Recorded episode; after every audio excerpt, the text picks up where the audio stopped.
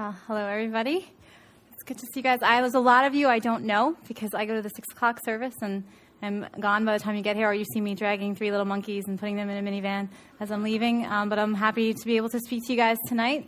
And uh, Doug has been doing a series on First Timothy, and he's been driving home this truth that belief and life are intertwined. What we believe affects the way that we live. Um, if we are just trying to change the way we live, follow a set of rules to earn our way to God, which doesn't work, we're um, legalistic. If we say that we believe in Christ, but our life shows zero evidence of that, then we're a hypocrite. But a true follower of Christ is one whose belief is reflected in the way that they're living. Okay, not that we're sinless because that's not possible, because we will all wrestle with sin until the day we die. But the point is that we do wrestle with it that we don't just accept it and we don't just are okay with it, that we wrestle with it and we walk in repentance when we fall, and that we are progressively becoming more like Christ and less like ourselves. Um, did you ever hear of a guy named Brian Head Welch? Anyone hear of him? Okay. Well, he is the was the lead guitarist in a band called Korn.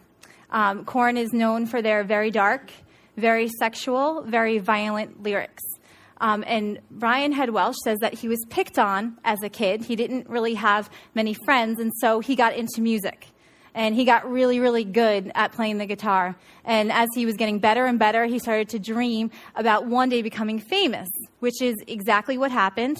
Um, he says he had everything he ever dreamed of. He had fame. He had uh, tons of money, more than he knew what to do with. He had women throwing themselves at him. Yet, this is the truth. He was miserable he was depressed, he was suicidal, and he was addicted to drugs. He says that every time he got high, he was hoping that this would be the time that he would OD and he wouldn't be able to come back, that he would die. Um, his marriage fell apart. Um, he was abusive to his wife. After a concert, he punched her in the face. She left him alone with his daughter to raise his, their young child. Um, and he said he neglected his daughter. He, he hardly paid any attention to her because he couldn't, because he was high all the time. And one day he heard his daughter walking around, and she was uh, humming and singing the lyrics to one of his songs called Adidas, which stands for All Day I Dream About Sex. And he was like, What am I doing with my life? It's a mess. And he actually had a realtor that he knew was a Christian. And so he wrote this Christian an email, just opening up, telling him what a mess his life was, basically just reaching out for someone to help him. And this realtor gave him a Bible and he invited him to church. And he actually went.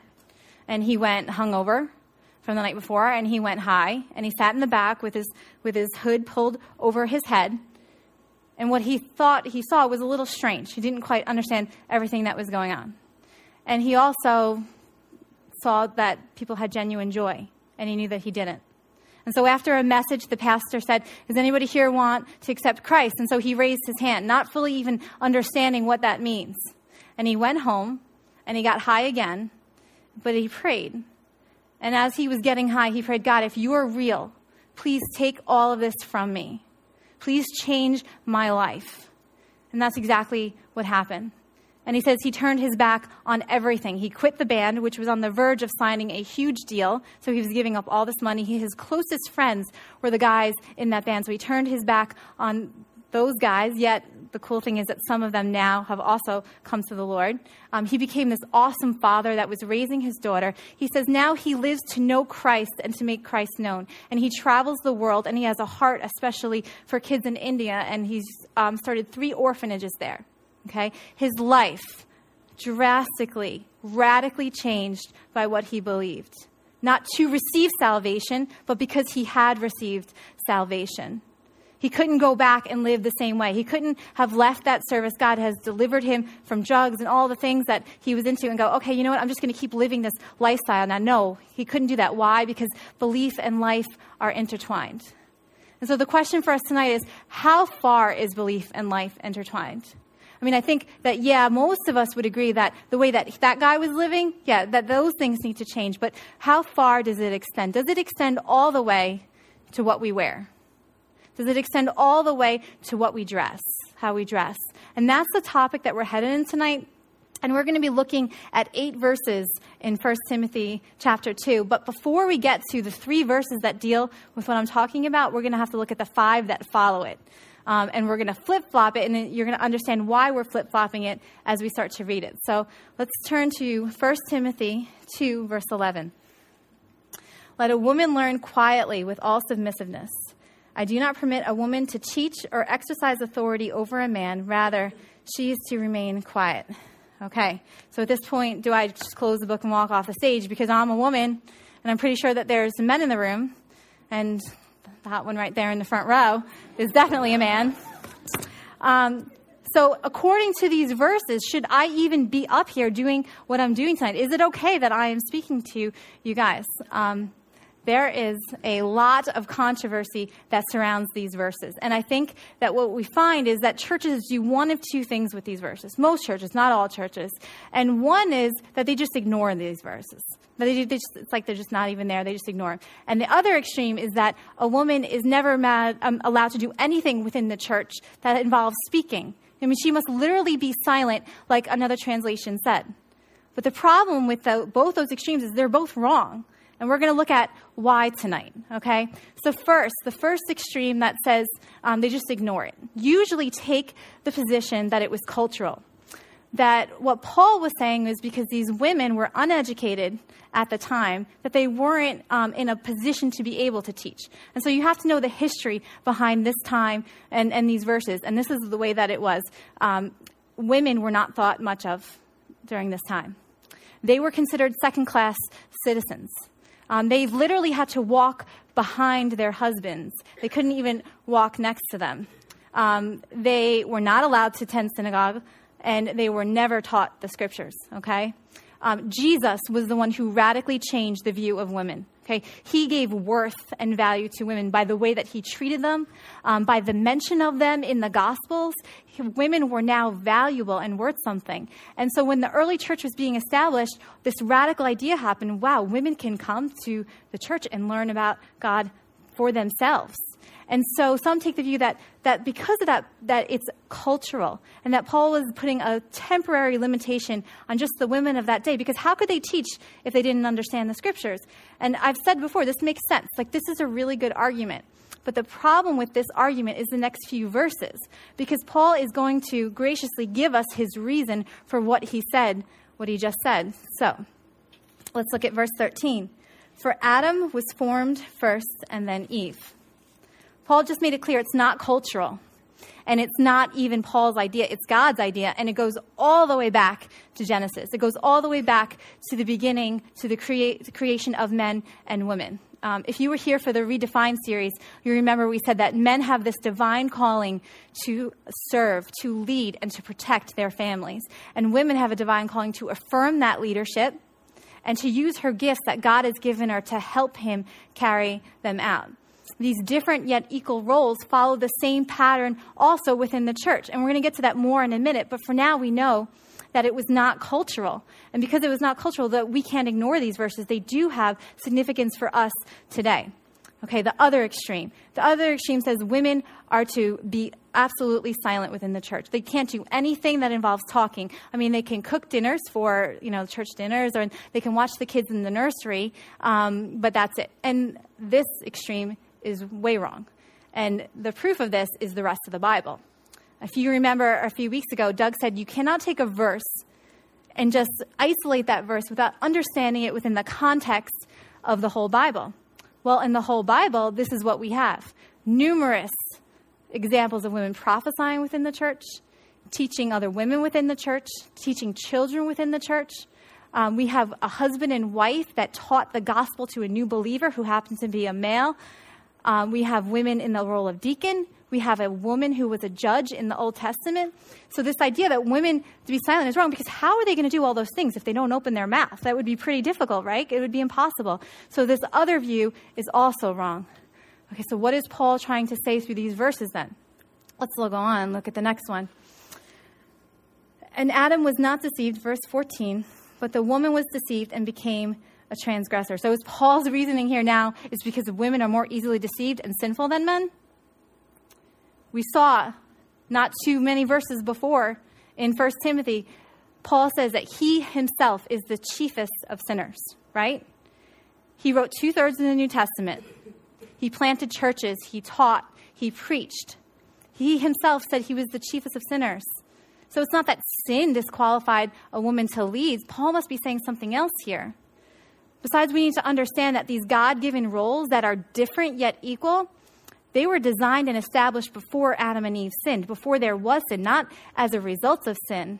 Okay, so that's not what Paul is saying, but he is saying something through what he just said. And I'm going to try to make sense of all this now and bring us down to what this means for our church. There's a pastor named John Piper, and this is what he has to say about it. The main point is not that the man is undeceivable or that the woman is more deceivable. The main point is that when God's order of leadership is repudiated, which means refused to accept, it brings damage and ruin. Men and women are both more vulnerable to error and sin when they forsake the order that God has intended. Okay, so God gave Adam and Eve specific roles, right? Eve went against that role in a manipulative and sinful way to lead her husband. Adam abandoned his role as a leader and followed her into sin. They were both sinners, they were both transgressors. The point is, is when, when, when God's design is out of order, this is what happens. Um, when a woman is dominant in marriage and a man lacks spiritual leadership, this brings dysfunction and this brings disorder to a family, and the family suffers for it. Uh, the same is true within the church. God has designed for men and women within the church to have different, and I can't stress this enough, yet equal roles that work together that make the church function in the healthiest possible way. Okay, so what is Paul saying with these verses then? Um, the use of the words teach and have authority, okay? The way that they're, they're, they're um, the Greek root and the, the, the tense that it's in, I can't get into all that now because this isn't the main point of the message tonight. Um, it speaks of an ongoing role or position, not a one time thing, not an occasional thing. It speaks of an ongoing position. And they describe perfectly the role of an elder. Now, in a few weeks, Doug is going to go into that role of an elder with us in more detail. But so we know that what Paul is saying, in essence, is I don't permit a woman to be an elder.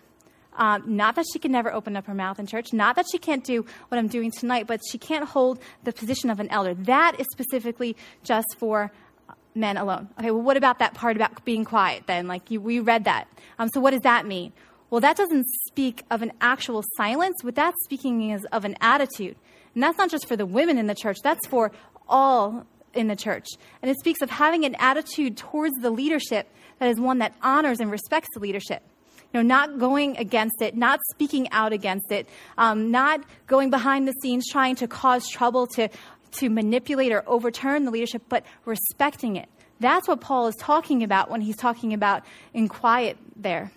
Right, so let's break this down for us as a church. Um, we have all male elders at our church, according to that verse. The main leading and teaching of this church is done by the men. When you see me up here a few times a year, it's always under that authority. I don't hold an ongoing position of leadership over the men in this church. I teach from time to time when I'm asked by my husband. Um, if you're saying here tonight that's not fair, um, let's we got to look at the Old Testament, okay? Um, in the Old Testament, in order to be a priest, you had to be born in a Levite family. Uh, in fact, even if you were born in the Levite family, but you had any kind of physical disability, that disqualified you from being a priest. Uh, not fair? Maybe. But it's not our universe and our church. It's God's church. And this is how He designed it to be distinct yet equal roles. Okay? So now that we dealt with all of that, let's get into, go backwards and get into the verses that we brought up in the beginning of the night. How far is belief and life intertwined? Does it go all the way to how we dress? Let's look at verse 9.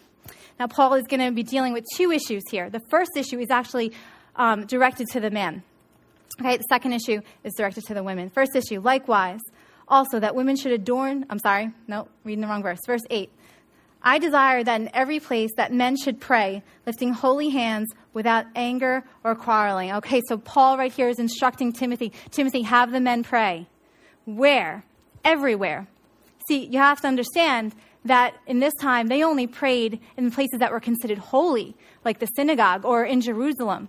But Paul is saying, no, have them pray everywhere. Okay? Not just that they pray, but how should they pray? In the way that you come to God. And there's two things here. The first one is with holy hands. Okay? Now, hands was symbolic of the condition of your heart. Dirty hands, symbol for dirty heart. Clean, holy hands, that was a symbol of a clean heart. So Paul is saying, come before God, men. When you come before God, come before God with, with a heart that's right before God. Okay, so this is vertical. Come forward not just with our heart that's well, but also with a heart that's right before others. Not quarreling with others, specifically men, not fighting, but come before him. Right relationship with God, right relationship with other, then make your requests known to God in prayer. Next verse, verse 9. Likewise, also that women should adorn themselves in respectable apparel, with modesty, self control, not braided hair or gold or pearls or costly attire. Most commentators agree that the women of this time were enjoying their newfound freedom in Christ, which is a good thing. Only some of them were taking it, grace, as a license to sin.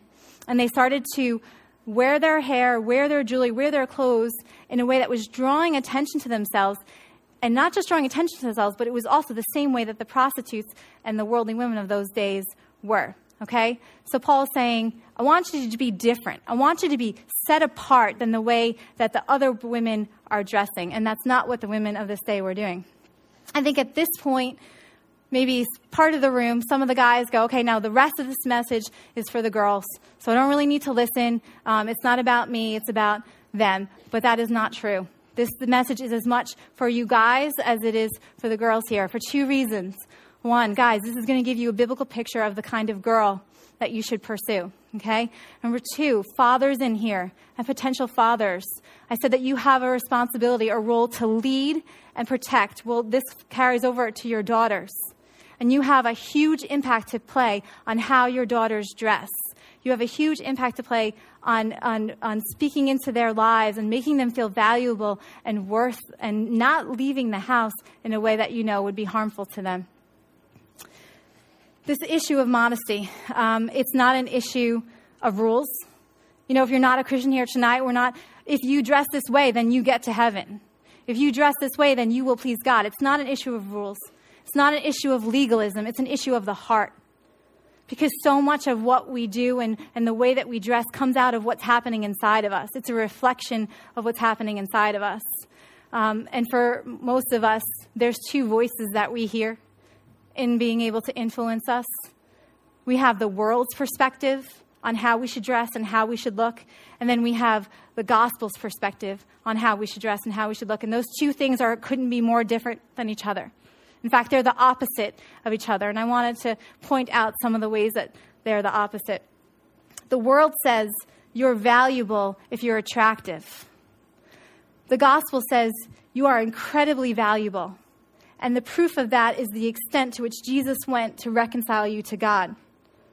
The world says you'll be admired if you're beautiful and if you're sexually alluring. If.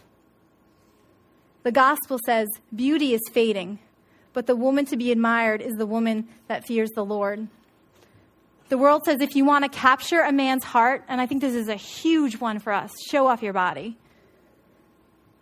The gospel says a godly man will be drawn to your heart for Christ. The world says, if you've got it, flaunt it. The gospel says, save all you have for your husband's eyes alone. The world says you're free to dress however you want. Just make sure you look just like those girls on the magazines that you see. The gospel says you are free from having to compare yourself to those girls that you see on the magazines. The world says draw attention to yourself by the way you dress. The gospel says, draw attention to God by the way that you dress. So we have to ask ourselves are we dressing in a way that reflects the gospel, or are we reflecting in a way that reflects the world? Have you ever thought about how the way you dress affects other people? Have you ever thought about the way that it, dra- uh, that it affects other girls that are around you? I think there's this thing that happens. It's a vicious cycle. And I think that we compare ourselves to each other. And so if we see somebody that looks really good in some, you know, not modest clothing, then we have to dress that way, or somehow we don't compare to them and we're not as valuable and worth as them, because that's what the world says. Have you ever asked yourself what effect you have on the guys that are around you? On the guys in this church and the ones that you hang out with by what you wear? I think that we fall into two categories here when it comes to this. Now, here's the truth if you didn't know it, guys struggle with lust. They're very visual. What they see affects them. Here's the other truth most Christian guys are, with all their hearts, want to remain pure before God.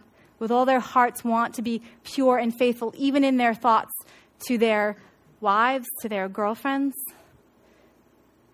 And here's one more truth what you and I wear could either make that harder or we can really help them. So I think that for some of us, we know exactly what we wear, how it affects other guys, and that's why we wear it. But I think more than that, more of us just have no clue. We just do not have any understanding of the struggle that men go to try to remain pure in their minds before God for this message, I spent a lot of time talking to the guys in this church and their opinions on modesty. And I found not one guy who said, I really like the way that girls dress in modest. I really hope that they continue to do it. Now, every single one said, It is my hope, it's my desire that the girls would dress in a way that showed that they respected themselves and respected the men around them.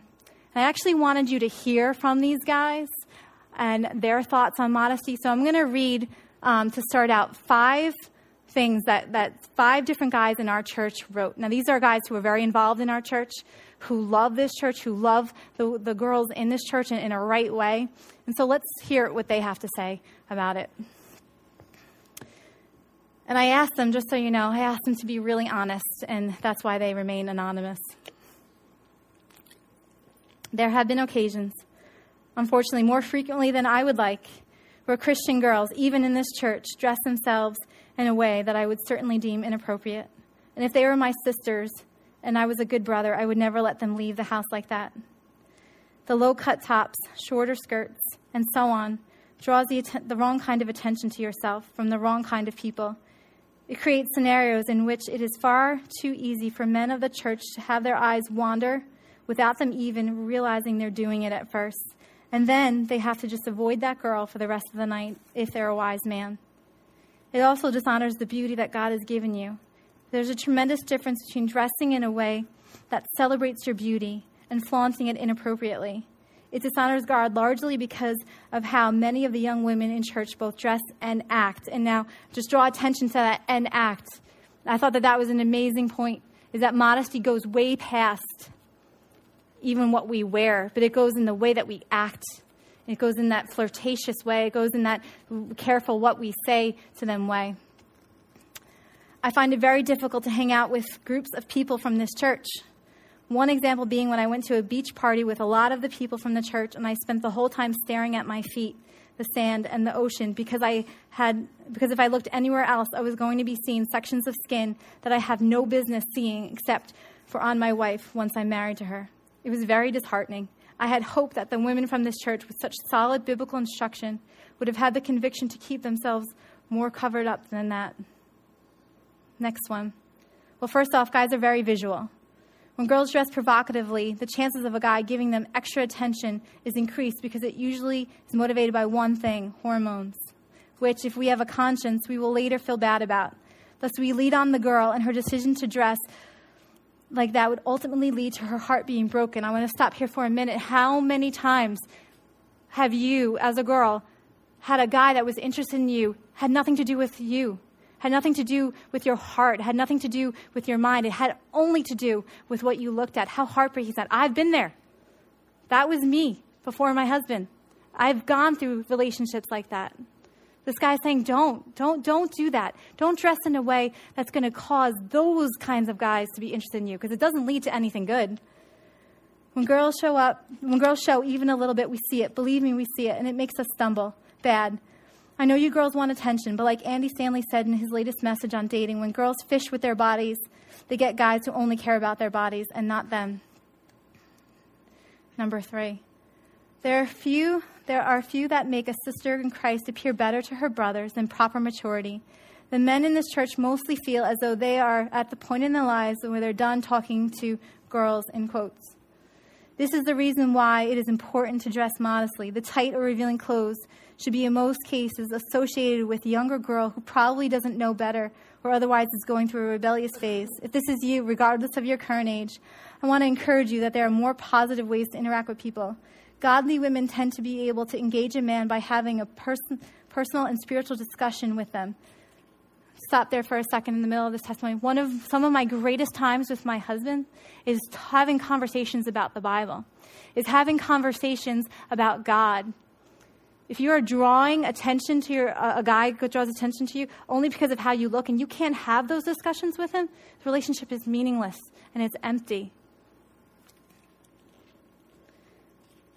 Flirting and dressing to impress should probably not be part of what you do anymore. Believe it or not, I know a lot of guys, including myself, who cannot but help connect with some connect what someone is wearing with how they're doing in their walk with Christ. He ends by saying just being honest. Next one. I also feel that the way Christian women should dress should set them apart from the secular world.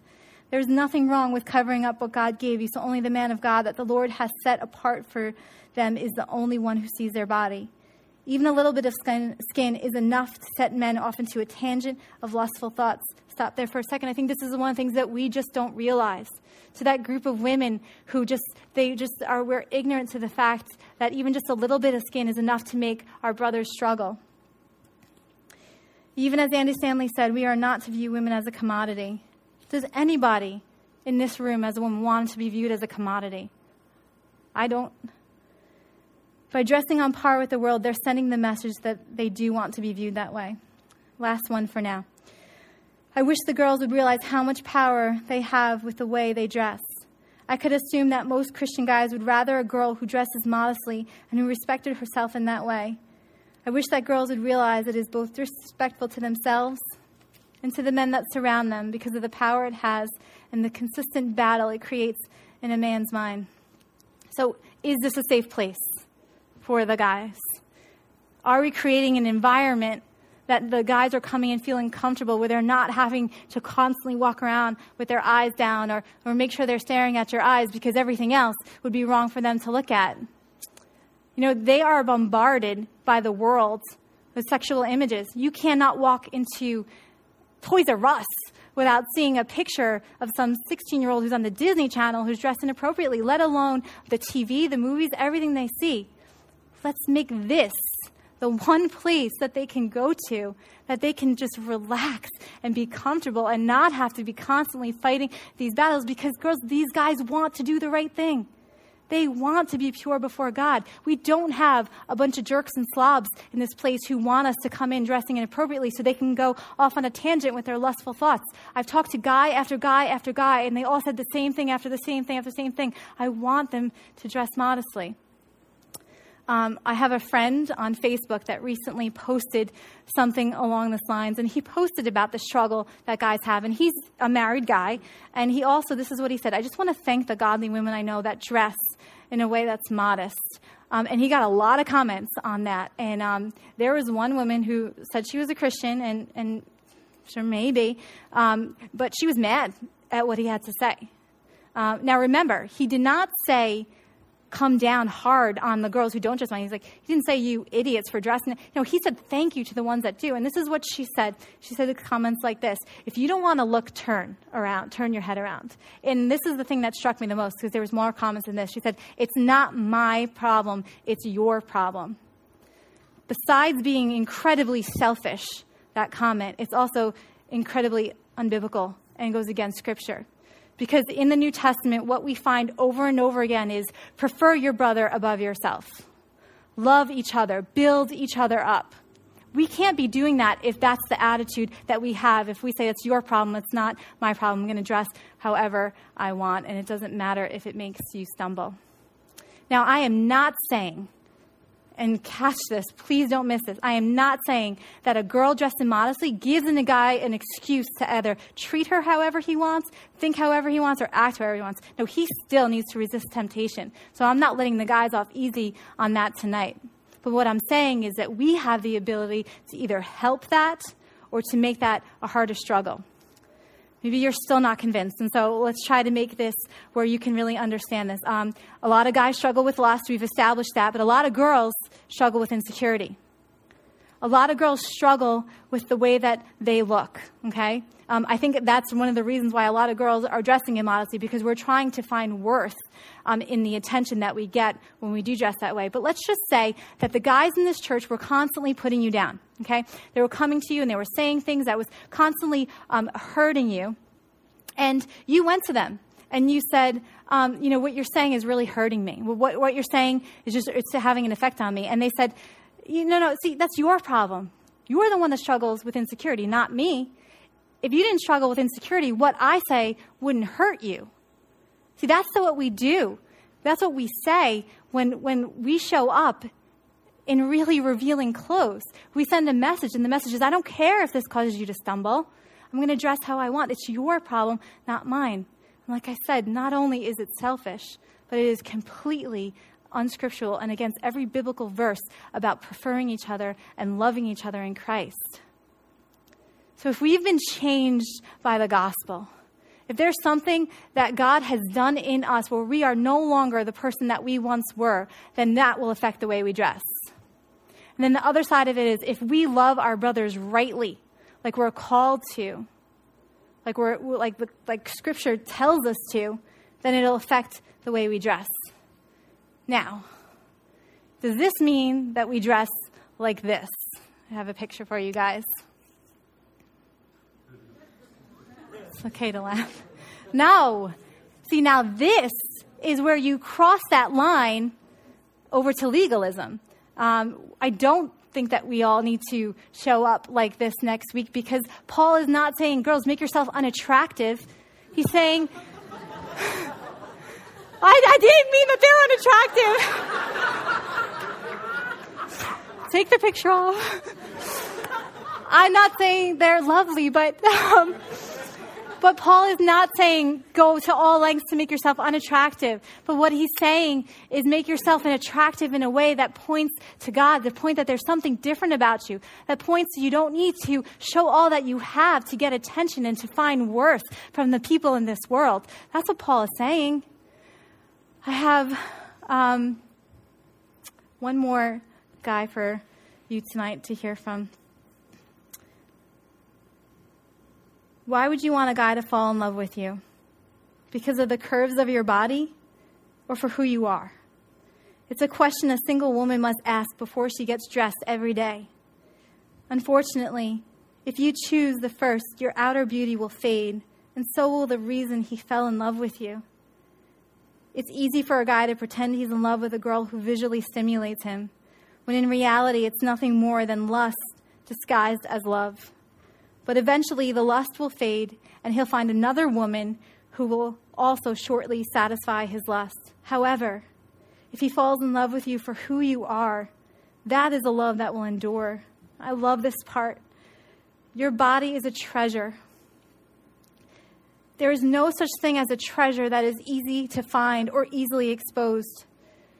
Treasure is always hidden you must endure a journey with many hard obstacles and circumstances to one day receive the treasure. With that being known, why would you reveal your treasure to anyone besides the person who has endured the journey? Girls, you are valuable and you have tremendous worth.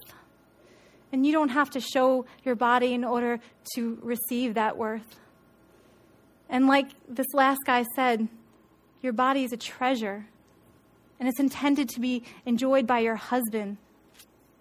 See, if I was always walking around in clothes that were um, revealing and inappropriate, I would be robbing Doug of something that is his. You know, when, when I made my vows, I said I'm forsaking all others. And that's just not a physical act. That goes all the way into trying to um, seduce somebody with what, what I'm wearing. But by a woman dressing modestly, you are choosing to set your husband apart from all other people, all other guys. And in doing that, you are honoring him. And, and that's what I want to do. I want to honor my husband because I'm crazy about him. But, girls, do you want to honor your husbands and your future husbands? Then be intentional about keeping your treasure concealed except for Him alone. Um, it's summer almost, and it's hot, and this is the really hardest time of the year to do this and to be modest. But because it's summer, doesn't mean, okay, now I don't have to be for three months and then I'll get back to that in September. It continues throughout the summer. And that's hard work because you can't go to a store and just find modest clothes. And so you need to, to go um, with the mindset, with questions. You need to get dressed with the questions. And, and, and they go like this um, Do I have any cleavage? If I do, maybe I need to put another shirt underneath this. Is it see through? Does my stomach show? Um, you know, is it too short? Is it too tight? Think about wearing this outfit before the Lord because He's with us all the time. You know, again, this is not about rules. You, you will not earn your way to heaven by dressing the way those girls did. You won't earn your way to heaven by, by making sure that all of you is covered. You listen to me. You won't even earn your way to heaven if now until the day you get married that you don't have any kind of impurity. You don't sleep with your boyfriend. You don't do anything like that. Doesn't earn your way to heaven, but it comes out of what has been done for us because we have been radically saved by a Savior that loves us and says that you are so valuable and you are so worth it that I'm going to suffer unbelievable amounts so that you can be reconciled unto me, so that you can be with me forever. So we're valuable and we're worth something. So, the point of this message tonight is to protect that treasure and to protect that value. And to, that means looking different than the rest of the world. And that means being intentional about how we dress. And this goes all the way to even the pictures that we post of ourselves on Facebook. If the guys have to go through your Facebook photos like this because they can't only can look at your face and can't look at the rest of you, then you know that that's a picture you need to take off and it shouldn't be up there. Just as you would not want the person you're dating or your husband to be looking at another girl, you don't want them looking at you either because they're not yours. And that is meant to be for you and your husband alone. There's one more verse that we need to deal with tonight before we close, and I'm going to close with this. Verse 10 says, But what, but what, okay, so first he's saying, don't dress this way, but he says, but with what is proper for women who profess godliness, with good works. Okay, so what does this mean? Paul is saying, um, don't dress this way, but good works. What, what does good works have to do with not dressing immodestly? Um, I love the message translation. I don't always agree with everything in the message translation, but they do word some things really well for us to be able to understand it. And I think that this is one of those times. And so I want to read you the translation that is in the message. And this is what it says Doing something beautiful for God and becoming beautiful doing it. That's what Paul's saying by good works. That's what godly men are drawn to doing something beautiful for God and becoming beautiful doing it. Let's pray, guys. Well, God, I thank you for your word. And I thank you, Lord God, for your grace and the extent that you have gone to save us, Lord God, for all that you suffered, Jesus, so that we can be in right relationship. And I pray that you just continue to work in our hearts, changing us from the person that we used to be to becoming more and more like Christ. And I thank you, Lord God, for your grace that when we struggle with sin, Lord God, when we struggle with, with finding our worth in attention and finding our worth in what other people's opinions are, Lord God, that, that you come alongside of us and you gently love on us back into the truth. And I pray that each person in this room will know how valuable they are and the worth that they have no matter what anyone has told them, no matter what the world has told them, no matter what family members or old boyfriends have told them, that they are incredibly valuable and precious and loved by you. And we praise you, Lord God, for loving undeserving people like us. If you're here tonight and you're not a Christian, I talked about the gospel a lot. And maybe you're not even sure what the gospel means. What exactly does that mean? Well, it means this that we all have sinned, that we all have fallen short, and we've offended a holy God. And God didn't just say, okay, you know, you guys are all, that's it. He sent his son to come and, and he lived a perfect life so that he could be our substitute. And what does that mean? It means he came and he died as us and for us so that we can be in right relationship with him, so that now he got what we deserve, so we can get what he deserves, which is a close relationship with a loving God who just wants to love all over you and let you know how valuable you are to him. And it's important to know if you're not a Christian that a prayer does not save you, okay? A Savior saves you. But what a praying what a prayer does is it opens up a conversation between you and God, and, it, and you can come to Him with something like this God, I'm a sinner. And I, and I acknowledge that, and I repent of my sin, and I need you. I need a Savior.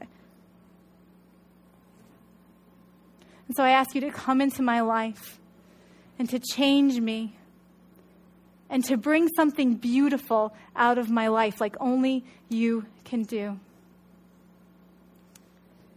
It's been great being able to speak to you guys tonight, and I hope that you see my heart in it is not to condemn anybody in this room, but it's to appeal that from today on that we would be really intentional about the way that we dress.